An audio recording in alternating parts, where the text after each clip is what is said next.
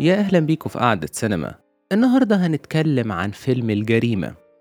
فيلم الجريمة صدر يمكن في بداية العام في شهر يناير أجازة نص السنة ولما نزل عمل إيرادات كويسة وكان مثير للاهتمام وأعتقد إن كان في قبول نقدي ليه. بس أنا ما كنتش شفته في السينما بس لما نزل على نتفليكس في العيد لفت نظري لأنه هو تصدر الأفلام ال trending في مصر. فلما شفته حسيت إن في حاجات ممكن نتناقش فيها في الفيلم. فخلونا نبدأ نتكلم على الفيلم وهو من تأليف وإخراج المخرج الكبير شريف عرفة واشترك في كتابة السيناريو والحوار أمين جمال ومحمد محرز والفيلم من بطولة أحمد عز وماجد الكدواني ومنى شلبي. وخلونا نفتكر مع بعض حكاية فيلمنا. الفيلم بيحكي عن عادل المريض المسن المتواجد في إحدى المصحات النفسية اللي خلال وجوده هناك بيسترجع ماضيه وخلال الحكاية دي بنشوف طفولته اللي تعرض فيها لصدمة كبيرة بسبب خيانة أمه لأبوه وموت أبوه وحياته مع جده اللي شكلت شخصيته بشكل كبير. وبعدها بنشوف قصة زواجه من نادية واختفائها وصراعه مع الضابط أمجد اللي بيبدأ من تحقيقه في حادث تعرض ليه عادل نفسه ومن بعدها حادث اختفاء نادية وخلال الصراع ده بنشوف سلسلة من الجرايم وبنكتشف شخصية عادل المعقدة. الفيلم بشكل عام كويس وده تقييمه في رأيي كفيلم عربي وكمان مقارنة بإنتاجات السينما في مصر فيعتبر من أحسن الأفلام اللي شفتها في الفترة الأخيرة. بس التجربة كان فيها نقط كويسة ونقط نقدر نقول سلبية بس بشكل عام هو فيلم يستحق المشاهدة والمناقشة. ودي حاجة ما بقتش بتحصل كتير في السينما المصرية في رأيي مؤخرا. وخلونا نتناقش أول حاجة في القصة. القصة في رأيي بشكل عام كانت كويسة. وقدرت تشدني طول الفيلم يعني ما حسيتش إني زهقان ودي حاجة أنا بقدرها جدا لأي فيلم يعني. بس كان عندي مشكلة مع بداية الفصل الأول للفيلم. كان في بعض التخبط في السرد. يعني مشاهد المستشفى وظهور الخط بتاع عادل وهو شاب مع هلاوسه اللي بتظهر فيها نادية. سببوا شوية ارتباك وما كانوش معمولين بشكل يسهل دخول المشاهد للقصة. بس مع الوقت الأمور بدأت تتحسن. بس فكرة الفيلم والشخصيات اللي عندها عقد نفسية تحديدا عادل ونادية أنا حسيتهم إلى حد كبير مبذول مجهود في كتابتهم والشغل عليهم. خصوصا عادل اللي اتقدمت قصته بالتفصيل من البداية يعني الطفولة اللي بيتعرض فيها لصدمة كبيرة وتعاليم جده والعقد اللي اتخلقت عنده بسبب الصدمة.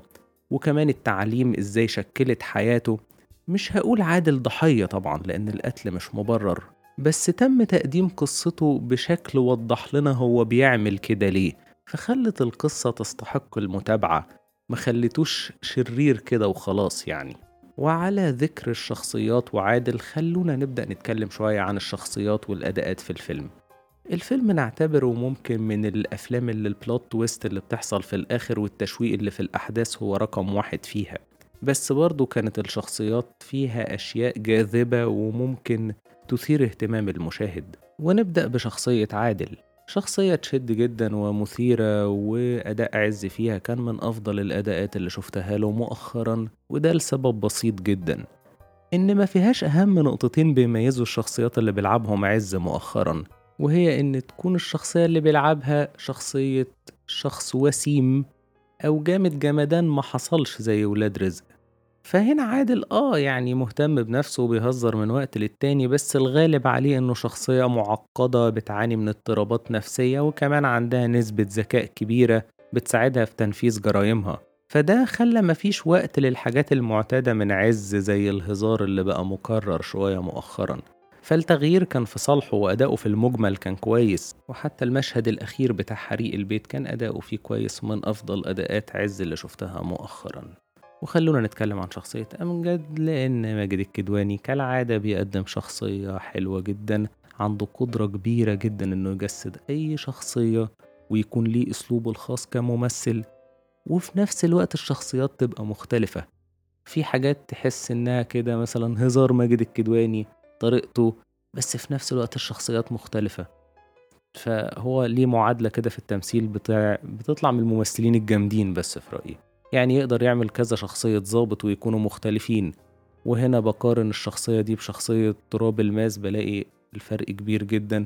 ده ظابط وده ظابط بس هو قدر يعمل التنويع في الشخصيتين كويس جدا. وكان عاجبني فكرة إن شخصيات عادل والظابط أمجد بينهم احترام متبادل. ممكن نقول إعجاب بذكاء بعضهم رغم الخصومة. يعني مش مجرد مجرم وظابط بيطرد وبيجز عشان يجيب وبيحلف والله لا جيبك والحاجات الكليشيه اللي بنشوفها أحيانا في المسلسلات والأفلام المصري. لأ كانوا بيحترموا ذكاء بعض كده وكل واحد بيخطط هيعمل إيه في التاني. وده خلى فيه ديناميكية في الفيلم خاصة من ناحية ماجد الكدواني لأن ذكاء عادل وقع أمجد في مشاكل أظهر لحظات ضعف فيها الأمجد فده كان جانب مختلف في شخصيته. وطبعا ماجد الكدواني أداه بشكل كويس جدا. وكمان ثنائية أمجد مع عبد العزيز كانت لطيفة جدا وبتضيف كوميديا حلوة للأحداث الحقيقة. بالنسبة لشخصية نادية اللي لعبتها منة شلبي أداء منة شلبي فيها كان معقول بس في رأيي واحد من أقل أداءاتها الفترة الأخيرة. مقارنة بأدائها في مسلسل زي بطلوع الروح أو ليلى الموسم التاني أعتقد إن ده ممكن يكون أقل شوية بس برضه عملت الدور بشكل كويس ومعقول. وهي يمكن مساحة الدور كانت صغيرة نسبيا مقارنة بالدور بتاع عز وكمان دور ماجد الكدواني والخصومة بينهم كانت أخدة مساحة في الفيلم كبيرة كمان. نيجي بقى لشخصية سيد رجب. أنا حسيت إنها كانت محتاجة وقت أكتر على الشاشة لأن هو وقته كان قليل جدا وما ساعدناش إن إحنا نعرف عنه أكتر. وكمان واضح إنه كان بيلعب دور مهم في تجارة العيلة للمخدرات.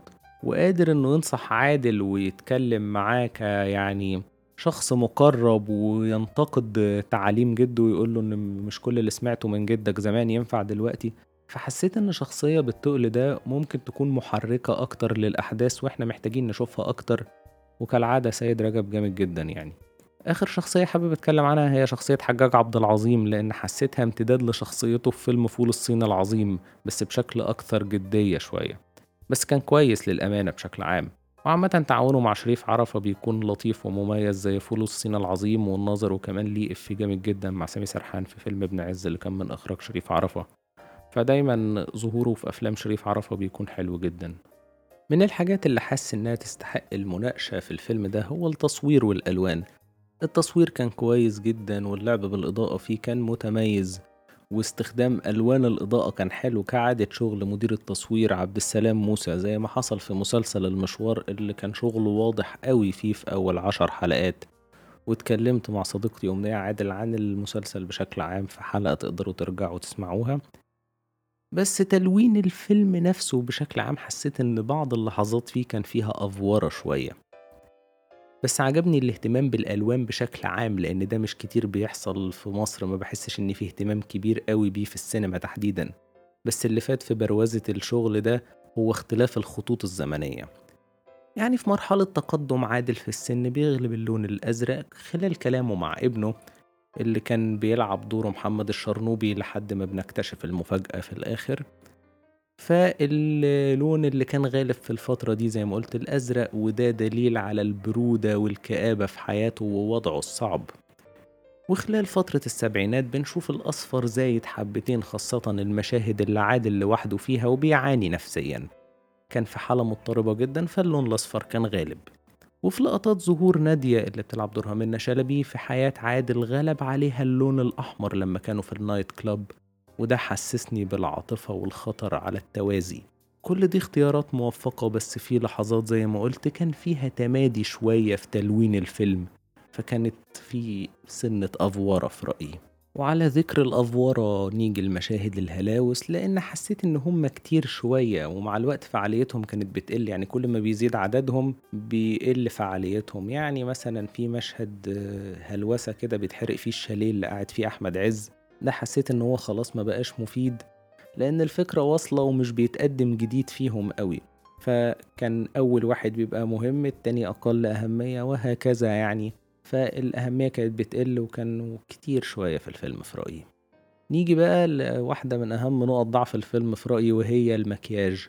مكياج أحمد عز يمكن وهو كبير ما كانش مقنع قوي في رأيي بس في وسط الشغل اللي بيحصل في مصر في المكياج قشطة يعدي. بس مكياج منة شلبي ما كانش عاجبني خالص بالذات في مشاهد الهلاوس كان مش مقنع وحسيته غريب. وكنت فاكر إن دي أكبر مشاكل المكياج لحد ما ظهر مكياج محمد جمعة في مشهد هلوسة برضه كان مكياجه غريب جدا وكان شبه مكياج علاء مرسي لما كان عمل شخصية الجوكر في مسلسل الواد سيد الشحات. فمكياجه ما كانش أفضل حاجة في الفيلم خالص. فلحد هنا خلص كلامي عن فيلم الجريمة. فيلم أقدر أقول إن هو كويس أو متوسط في العموم بس في وسط الإنتاجات المصرية مؤخرا يعتبر تجربة كويسة جدا وفي نقط كويسة وكمان مسلي في المتابعة فده شيء بالنسبة لي كويس جدا. فيا رب تكون الحلقة عجبتكم ويا ريت اللي مش عامل سبسكرايب يعمل عشان توصل لكم الحلقات الجديدة باستمرار ونتقابل الحلقة الجاية. مع السلامة.